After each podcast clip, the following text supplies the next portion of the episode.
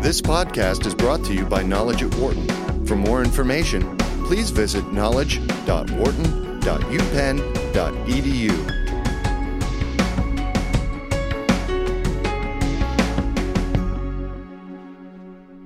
The voting process here in the United States has come in uh, come under a bit of fire in the last couple of decades. It really started in 2000 when we had the proverbial hanging Chad.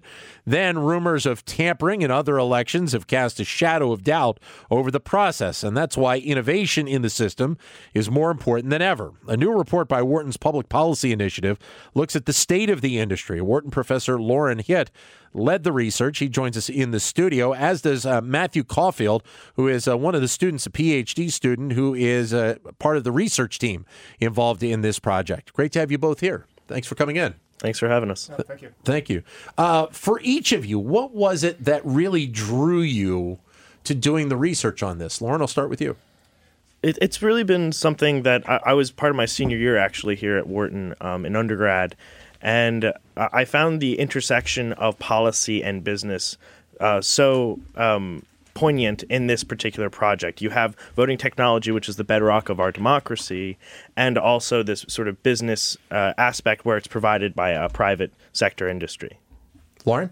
Yeah, and as well, it's a it's a sector where technology has the potential to create a lot of value, and that's been the focus of my research for for a very long time. And thinking about how technology can drive innovation is uh, sort of a core part of what we do here, and uh, interested in getting involved in that where it can make a big impact. So, what is it? What do you think the state of the voting system, Matthew, is right now in the United States? Sure. Um, well, this, this the current state was really profiled by a recent report by the Brennan Center um, that basically said there's a crisis in voting technology that across the world, uh, across the country, uh, voting technology is literally falling apart. Um, county uh, officials are driven to buy parts from Japan online to get replacement parts because they're just no longer provided for their current election technology, and they're trying to suck the money uh, out of state and uh, uh, local governments in order to actually buy new technology. So it, it's really in a sorry state right now. What's the explain the overall process that you and your students went through to to put this research together, Lorin?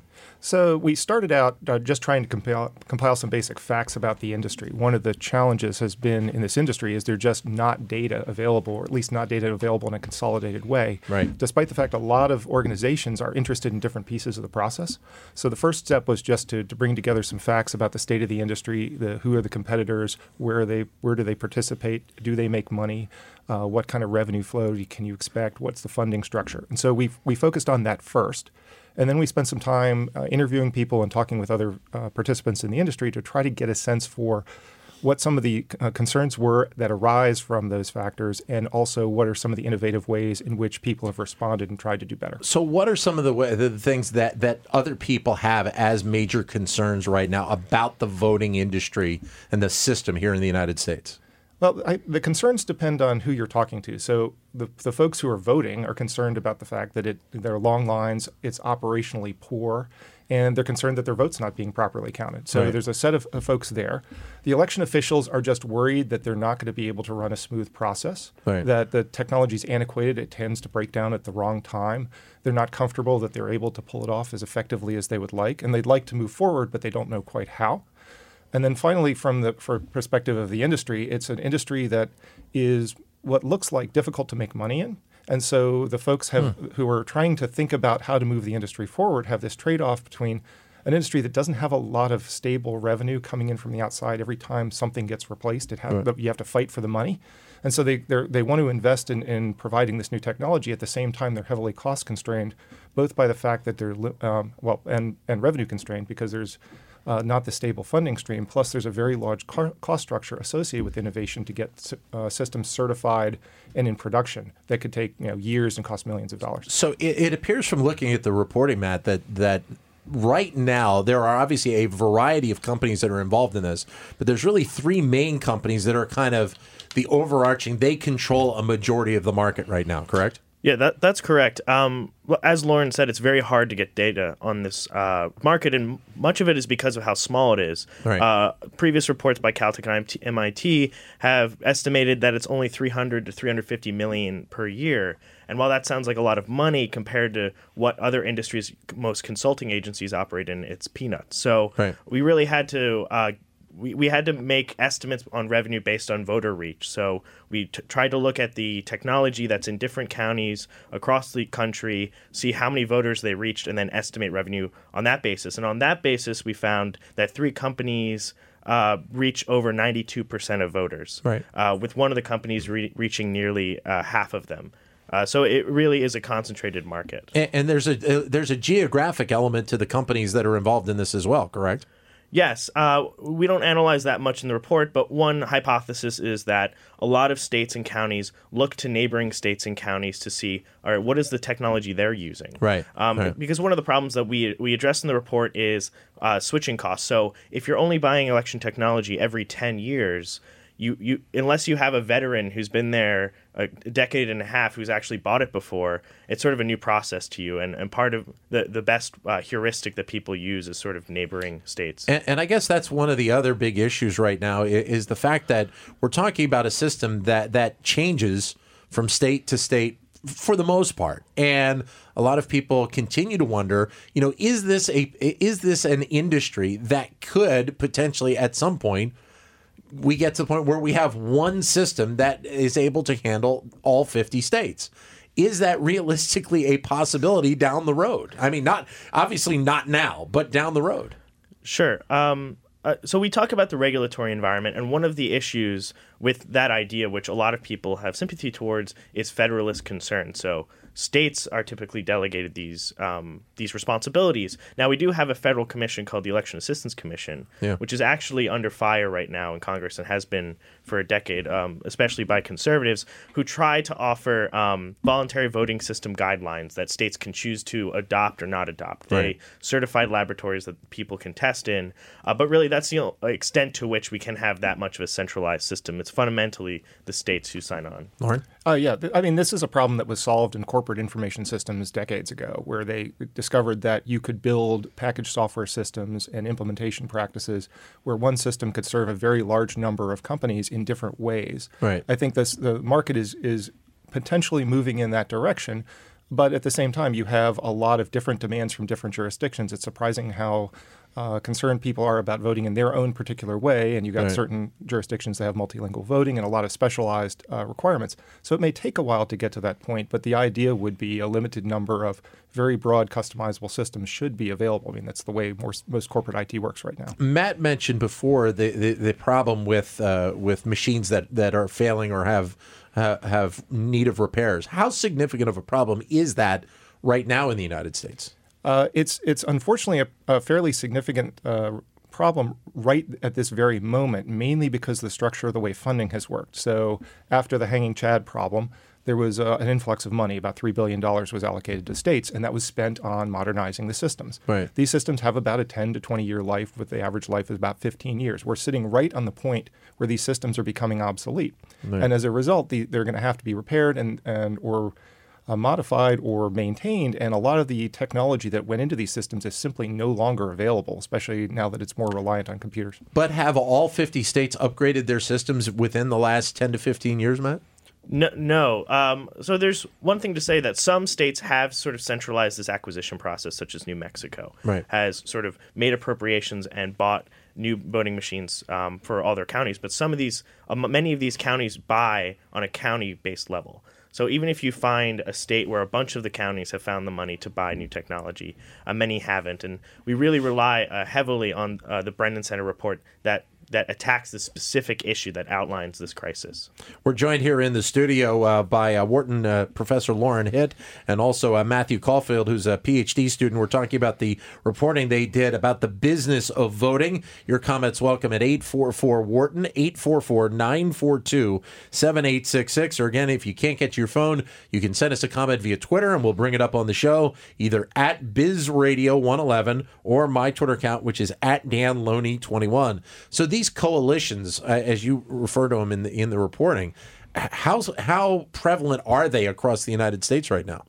It, it's hard to say. Um, we from our experience, it would seem not prevalent, but we can't say that definitively. Right. It's really just a way that uh, so counties have banded together in certain instances when they have common needs. Um, in order to deal with the current market, to get features that they couldn't otherwise get on their own. So the, Yeah. the case we profile in in the report are three counties in Florida where they need multilingual voting, and the current options provided to them simply d- didn't offer um, that option at, at a cheap price. So they got together and tried to buy. Uh, uh, form a buyer coalition, and that really worked out for them. And, and obviously, when you're talking about a country like the United States, when you have so many different people from so many different ethnic backgrounds here in this country, it's not just uh, you know needing Latin. You you need Russian, uh, you know, all kinds of different languages for people to be able to vote when they move here to the United States. Uh, that's right. It's it's the larger jurisdictions face a large number of these kinds of problems, especially the, the languages, as well as the fact that they get very large ballot lists, and this combination makes their requirements very different than standard, and that's what's been some of the challenges finding a technology vendor willing to invest in serving their specific needs that are different than, than say, the needs of a smaller jurisdictions. the So then, what what's the state of innovation in, in this industry? Because obviously, as as we move along here, new systems are going to be need, needed, as you both have, have mentioned. Upgrades are going to be needed. So you're going to need to have a level of innovation in this industry, just like you would in, in a variety of different industries across the U.S. Right. So there's there's this sort of regular progress of, of companies trying and implementing sort of upgrades and and uh, extensions of their existing systems, and that's been the way the industry has kind of ambled along with small amounts of innovation over time. Right. There's a few models that people are pursuing now. In particular, there's a fair amount of interest in open source technology, especially um, uh, software side, that would enable them to take advantage of a common operating system and then use off-the-shelf hardware. And that's the hope is is that we'd be able to bring costs down and make it more available if you had a combination of open source software and off-the-shelf hardware. And so there are people interested in pushing in that direction. Some coalitions trying to to uh, to pursue that strategy, as well as some outside uh, parties who are trying to make a business out of doing so. I guess to a degree, Matthew, that that this is something, and I think you kind of alluded to it before that you have people in these systems uh, and in these states that run these uh, these voting systems that have been there, in there for a little while, and and they have a level of comfort with a particular system, and they have a level of success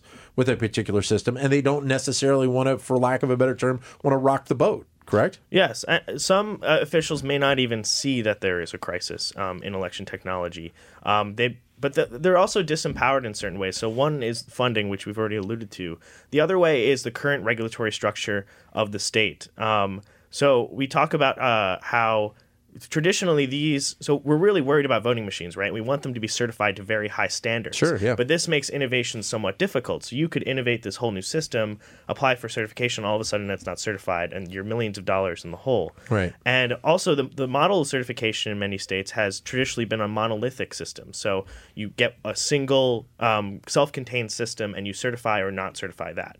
These moves to having off-the-shelf technology incorporated with sort of a common software base, while it works in, in worked in many other industries, and this industry presents a problem for the certification system because I can certify a certain piece of off-the-shelf technology. Right. Once I put it together with the rest of the system, Then you have to redo it again. exactly right? there might be a whole a different issue there, and so. Uh, structures for certification also need to sort of accommodate this innovative spirit am- among many officials. So then, uh, what what do you think is is the solution? Is there? A, it's hard to say. Is there an easy solution? But obviously, I, I don't think there is with with this type of a massive type of, of of entity here. But is there a kind of a pattern towards towards a solution right now, Lorin? Yeah, I, I think there's there's a, a number of initiatives that could come together to solve at least pieces of the problem, maybe over offer an overall solution. One is the increased uh, interoperability standards of these technologies. The, most of the stand, most of the technologies in use today aren't interoperable, Right. and folks like the Elect, Election Assistance Corporation or NIST are trying to come up with interoperability standards, and that will certainly help. Um, an open source foundation for these technologies might also help uh, to solve some of the problems. And uh, as just finding a stable funding stream that encourages people to to make these investments and to, to actually spend money on innovating and a process on the other side that gets these things certified and in, into production faster Right. would combine together to, sh- to increase the rate of innovation significantly. But how prevalent is that is that level of innovation, and how, how how frequent are people coming in thinking about ways to be able to adjust and and, and tweak these systems to make them more operable, uh, you know, across various platforms? I think there's there's less of that from the existing industry, mainly because they're used to working in the regulatory framework they have to work with, where Right. innovation is, is somewhat penalized. Right. Um, but there are a number of outside firms, and it wouldn't be surprising if they would switch over. It was if it was easier, for example, to get a, a system certified, you'd see more innovation from the existing industry. And then there's a number of outside organizations coming in and trying to offer either an open source solution or pieces of the solution that could potentially be part of a broader system. Matt, uh, potential solutions that you see? Sure. Uh, I, I sort of um, I, I recognize Lorin's point. I think what we really do need is, is a paradigm shift. Um, so sort of the entrance of whether it's open source technology or some way to accommodate these modular technologies that you're able to pick together. You know, a lot of people say, "Why can't I just vote on an iPad? What's the problem here?" Um, and there there are various problems. Number one, the the huge problem is security. So throughout this whole process, we want to ensure that ver- elections are verifiable. Right. And this has garnered a support among uh, many election technology experts for generating a paper record. So we don't want it all on a software because Right. if there's tampering or changing the votes, we don't have a paper record to sort of compare and, and verify whether there's actually been an issue, Right. um, a security issue with the votes that's come out. And so we also while we while we may criticize a little bit the certification standards, we also want them to be very high. Right. Well, it is interesting though that you know as as far as we've come in this in this industry, that paper still is a a relatively important component to making sure how this process plays out. Mm-hmm. You know, obviously after 2000, a lot of people are saying, "Why are we using paper to begin with?" Mm-hmm. But that's not the case. Right. So uh, you could use paper without using paper to actually count the votes. Right. So the the biggest one of the biggest innovations are statistical methods that allow us to look at a state or a county, look at only a selection of the paper votes, just a, a small sample, and say, you know, we are statistically confident that the outcome of this election was correct. They don't need Right. to verify the count, just the outcome of the collection, uh, the election. And in many cases, there's enough of a disparity that counting a lot of the ballots uh, isn't really that important. 844 Wharton is the number if you'd like to join in and ask a question of our guests. Uh, Wharton professor Lorin Hitt, also uh, Matthew Caulfield, who's a PhD student here at the university. 844 942 7866. We're talking about the business of voting and the voting process here in the United States. You're listening to Knowledge at Wharton here on Sirius XM 111, business radio powered by the Wharton School. So the, the, the companies that are involved in this process right now, and, and I, I believe I saw this from the from the reporting that you did that actually those three main companies there's been a, a level of consolidation within that uh, of them taking over smaller entities to try and bring forth even even a stronger purpose. Correct? Yeah. Um, yeah. So, so what's what's been happening is whenever funding comes in or or a new innovation pops up, you'll often see a regional competitor appear, maybe getting funding or, or uh, attracting interest in a particular state. Uh, soon thereafter, as soon as the funding dries up, or after they get their innovation in place, one of the larger competitors will typically acquire them to to expand their geographic footprint. Right. And you can kind of watch it happen over time. That you know, a number of people entered in in uh, 2002ish timeframe over that uh, that that period, and then they were subsequently acquired by one of the major players, which is how you wind up with 92% of, of voters being covered by three firms. Matthew. Yeah, and uh, in the 2000s, we had issues with one a large firm becoming insolvent, being bought by the largest firm in the country, Election Systems and Software, and then there was an antitrust case. So there's this worry from the DOJ, and they were actually forced to divest. So, but what happened is that firm that was divested from the largest firm just went to the second largest firm, and still we so we still had the same sort of distribution of these three large companies. Uh, the expectation, though, for this industry going forward is is what increased innovation, new systems that will come forward, and eventually, at some point, we will have a, a more uniform system.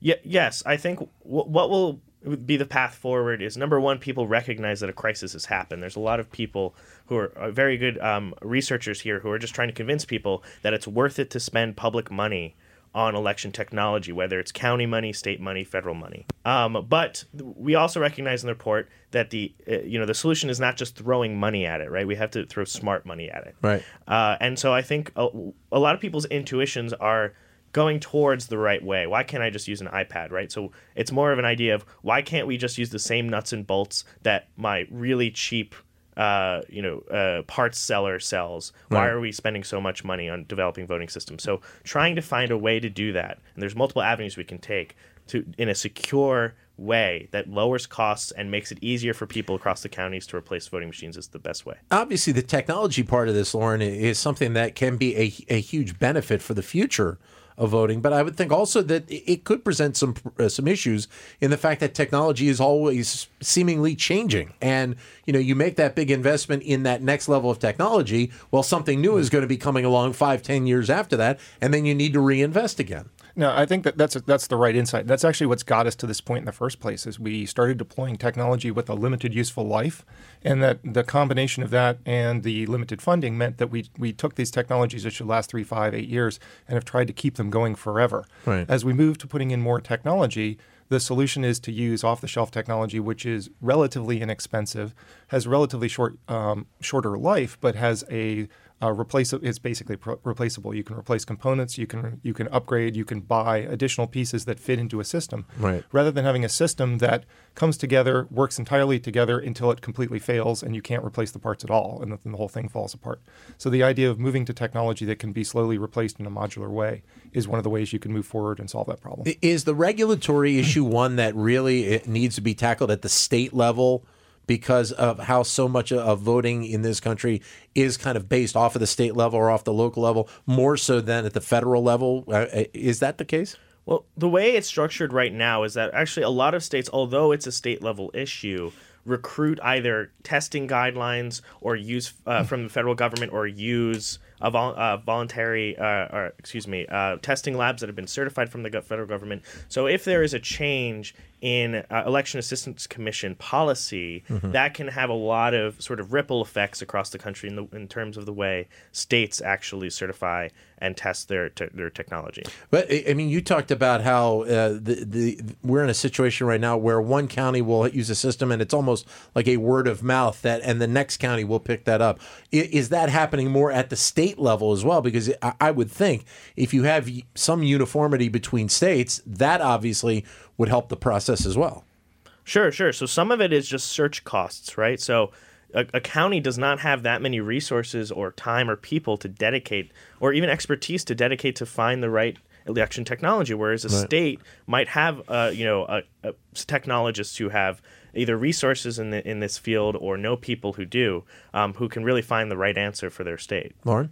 Yeah, and the issue, the issue is always with uh, a lot of these smaller jurisdictions. This is not their day job. This you know this is something that comes up every couple of years or every right. year where they get involved, and they're not IT professionals. They can't make these kinds of decisions. So um, some of them can, but um, they're not always there for from period to period. So they may be there one year and not there. A different crowd is there the next year. And so having uh, organizations and structures that have some continuity and bring it up to a higher level where they can afford to invest uh, is is potentially helpful. States can do that, or coalitions can do it, where they have enough resources, you know, where they have m- millions of voters they're supporting and can have an infrastructure. But is it even surprising to you going through this and and working with your students and putting this this research together that because this is, as you said, it, it voting comes up every couple of years, that there isn't more thought put into we need to look long term. We need to, you know, be able to have a system that works properly and we don't have to keep coming back to this issue every 5 years, every 10 years, whatever it may be.